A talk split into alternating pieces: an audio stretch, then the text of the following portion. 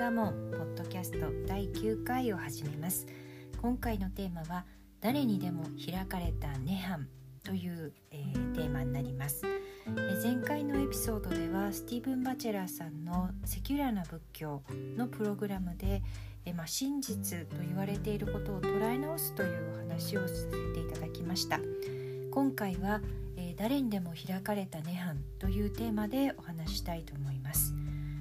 スティーブンさんが、まあ、 secular な仏教の先駆者としてタイの僧侶で、えブッダ・ダーサ・ビクという方、えーと、プッタ・タート・ビクという読み方をされる方もいらっしゃるようなんですけれども、えー、まあ、1906年から1993年まで、えー、生きておられた、えー、僧侶の方を取り上げられていました。えまあ、スティーブンさんのアプローチとも重なるんですけれども、えー、初期の仏典を、えー、タイにあって解釈をされて、えー、その研究も深められて、まあ、いくつもの大学からこう名誉博士号といったようなものを受けられた方でもあって、えー、在俗の方にも広く教えを説かれたそうです。えーと、特にあのこれはあのタイの仏教ではやはりあの非常にこう僧侶の方をえー、まあ、尊敬され僧侶の方とこういわゆる在家の方とは在家の信者の方とはあのこう全く違うという見方をするようで僧侶になって修行された方はそういうこうまあ、仏になる道というものを極めることができるという見方をされるそうですのでこういうこう在俗の方にも広く教えを説いて誰もがあのそういったことを、えー、まあ、修行もすることができるんだっていうことは非常にこう革新的な、えー、ものだったそうです。まあ、そういった意味でこう誰にでも開かれているっていう意味合いからこう仏法による社会主義っていうような捉え方も、えされて、まあ、そういった意味合いからこう伝統的なですねタイの仏教界の僧院を離れられて、まあ、あの森の中に独自の修行の場を持たれて、えまあ、海外の方含めて多くの方を受け入れられていたということです。で、えー、まあちょっとここに、えー、プログラムの事前学習用として紹介された英文資料「え、誰にでも開かれた涅槃」については、え、ノートへはリンクをつけておきたいと思います。で、えーと、この「涅槃」という言葉なんですけれども、まあ、もしくはこうカタカナで書いた「ニルバーナ」っていうとこう皆さんどんなイメージがあるでしょうか。まあ、あの特にちょっとカタカナのニルバーナっていうとこうあのなんだろうアメリカの西海岸とかそういったところのイメージを持たれる方もいらっしゃるかもしれませんし、まあ、いわゆる漢字で書く涅槃って言ってもこう、まあ、身近にあるものとはとてもこう思えないというか、まあ、むしろどうか遠くのことというふうにはまず思われるのではないかと思います。また「涅槃」というとこう涅槃にお釈迦様が入られたといったような言葉があるようにこう亡くなることと関連づけてイメージされるっていうこともあるのではないかと思います。でこのブッダ・ダーサビクは、えー、こちらの方はこの涅槃というものにもっと関心を持つべきではないかということをおっしゃられていてで日々を生きる目的、まあ、逆に言うと日々生活するにあたって経験できることだっていうふうに捉えてはどうかという提案をされました。えこれ「涅槃」っていう言葉、えー、ニルバーナっていう言葉はもともとは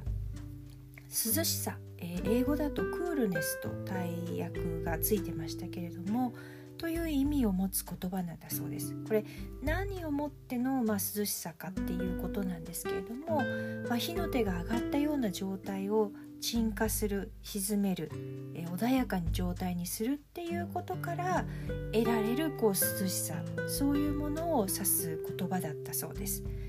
え以前ですねあの仏教の中でこういろいろな煩悩であったりとか、まあ、感情的になってしまうことだったりとかっていうものについて取り上げた時、まあ、それを反応性という言葉で、えー、捉えましたけれどもまあ、そういった状態あの反応性にこう乗っ取られてしまったような状態のことをこう炎と例えたんですけれども、まあ、その炎を鎮める鎮めた後の、まあ、涼しさっていうことがこの涅槃という状態なのだそうです。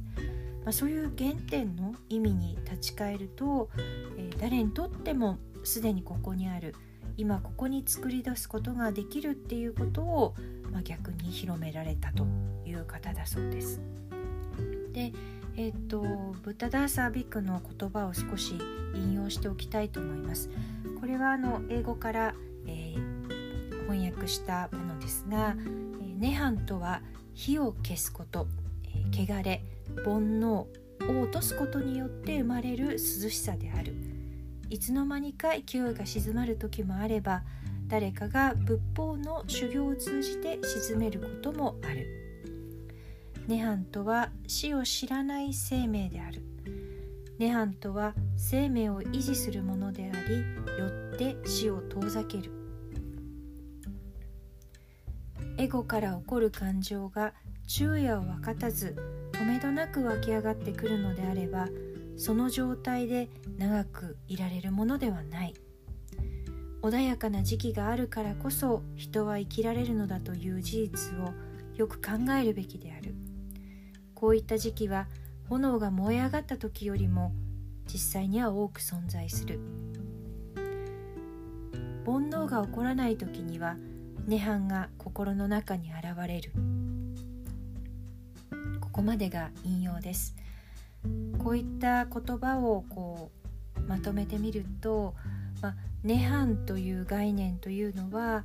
煩悩、まあえー、例としてはまあ貪欲、えー、嫌悪好き嫌いですねそして混乱といったことが、えー、消えることと、まあ、もち伝統的に定義されてます。あくまでここでこのこういった引用から分かることっていうのは一時的なものであって完全に消えたり必ず終わあるいは終わってしまうことっていうことではないっていうこともまあ示唆されていると思います。つまりこう涅槃というのは、まあ、反応性が、えー、消えた空間消えた、まあ、スペースっていうこともできると思います。えー、これはですね前回取り上げたこう真実の取り捉え直しという中でいわゆる死正体と言われることを、まあ、4つの自分たちが実際になすべきことっていう捉え直しの提案を、えー、挙げさせていただいたんですけれどもその3つ目にあたります。このもう一度ちょっと4つのなすべきことっていうものを、えー、挙げていくとまず1つ目がまあ、人生を抱きしめる、まあ、全てを受け入れる。そして2番目が反応性を手放す。そして3番目が反応性をなくした状態にとどまる。そして4番目が道を耕す。ということでした。まあ、この反応性をなくした状態にとどまるってことがその要は反応性で燃え上がった炎みたいなものを鎮めた、そういうこう涼しいという状態にとどまるっていうことがこの3つ目の反応性をなくしたと状態にとどまるっていうことと、まあ、同じことだということを、まあ、スティーブンさんは、えー、まあ、あのここを、まあ、強調されてます。まあ、反応性をなくした状態にとどまるっていうのは、まあ、この4つのなすべきことの中でも転換点にあたるということも、えー、ここではお話をされました。まああのまあ、人生の中でいろんなことが起きてでそれをそれぞれ全て受け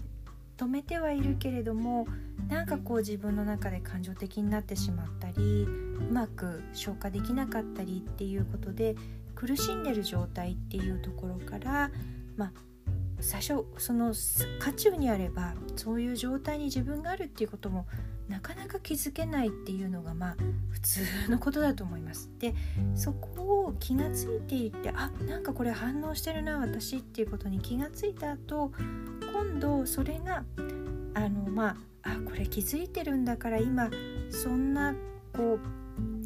あ自分のこう反応があるなっていうことがまず気がついてそれを反応してるなって思った時点で基本的にそれはそこで止まる止めることがまあできるんだと思うんですね。それがこの4つのなすべきこと2つ目の反応性を手放すってところまでは、まあ、いけるんではないかと思うんですがその3つ目は今度はなくした状態にとどまるっていうことですね。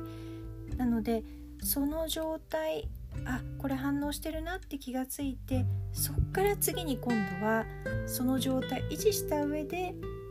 4番目道を耕すっていうことなので本来適切な反応をする対応をしていくっていうことになるのでこの3つ目っていうのは本当転換点っていうところになるかと思います。なのでまあ何ていうか自分が反応してるってことにこう感情的になってるなっていうことに気がついてあこれまた来たなみたいなパターンに気がついてそこで一歩踏みとどまってそこから再びこう歩みを始めるところっていう捉え方ができるのかなと思います。ただですね、まあ、スティーブンさんも、まあ、長年こうあの瞑想の修行を積まれて今も実践者でもいらっしゃいますし指導もされている方ですけれどもその反応性のない状態をこう実際気がついてそこを見ているっていう状態になるっていうのは非常にまあやっぱり難しいっていうこともやっぱりおっしゃられていてでまあ禅の中ではよく例えがあるそうなんですけれども水を求めて、まあ、魚が海を泳いでる状態だっていうようなもともと水の中にいるんだけれども水はないかっていうことを探しているような例えもあるほどだっていうお話をしてくださいました。まあ、瞑想だったりの実践をすることによって、まあ、長い時間をかけて徐々にこういう自分の反応性を手放してそれがあないな今手放してそのままの状態を維持できてるなっていうような経験をこう徐々に深めていくっていうことが、まあ、必要になるのかなと思います。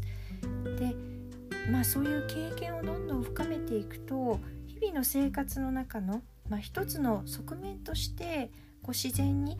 あこういう今はこういう涅槃の状態にあるなっていうふうに捉えられるようになるんだっていうことを、まあ、スティーブンさんは、まあ、おっしゃられていました。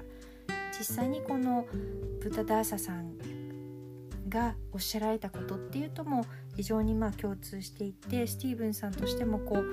あの生前にあの信仰だったりはなかったけれどもあの自分が全く違うアプローチからこう近づいていったことがもうすでに先人がいらしたっていうことに関してはすごくこう嬉しそうに話されていました。でまあこのその今4つのなすべきことの中の、まあ、反応性をなくした状態にとどまるっていうことを実践していくっていうのは一体どういうことなんだろうかということになるかと思うんですけれども、まあ、涅槃あるいはまそれを空という表現で言ってもいいんではないかということだったんですが、まあ、そこにとどまることを学んでいくっていうところにあたっては、まあえー、まあ、お釈迦様はですね、まあ、ゴータマさんは、え偉大な方の住処であるという言い方の表現をされていたそうです。まあ、そこに住むようになるっていうことですね。であのー、まあそれを、まあ、スティーブンさんの中では、まあ、7つの、まあ、目覚めにあたっての7つのこう側面が、まあの中でそういう側面の働きによって、まあ、その瞑想の中でできることになるっていうことを言われていましたので、えー、最後にちょっとその7つについてお話をしたいと思います。えー、1つ目は、えー、マインドフルネスですね、まあ、その自分の体心心と体で起こっていることっていうことにこう気がついている、えー、感情に気づいているっていうこと。そして、まあ、過去からのことを覚えているっていうこともあるので、まあ、自分があの本来ありたい自分の姿っていうのはどういうふうに考えたらいいのかっていうこともそのちゃんと覚えてるっていうことこれがまあ1つ目のマインドフルネスっていうことだと思います。で2番目がま問いを持つっ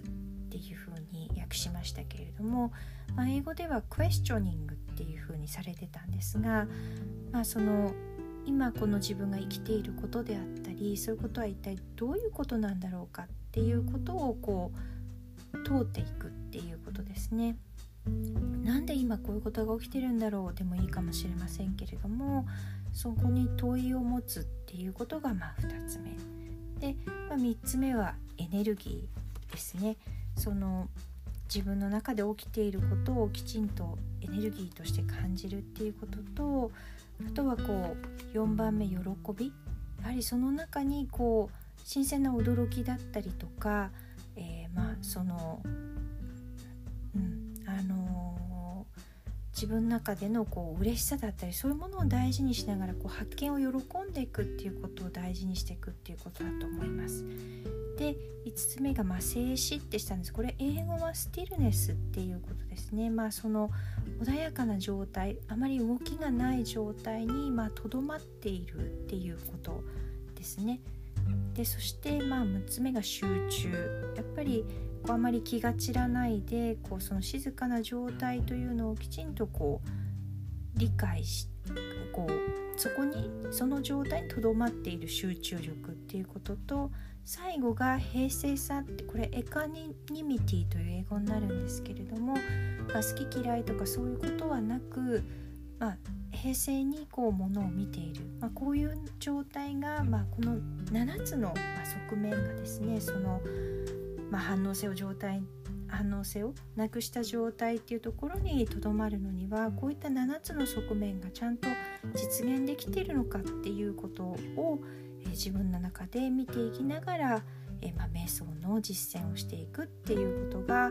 えー、まあ、必要なのかなということかと思います。はい、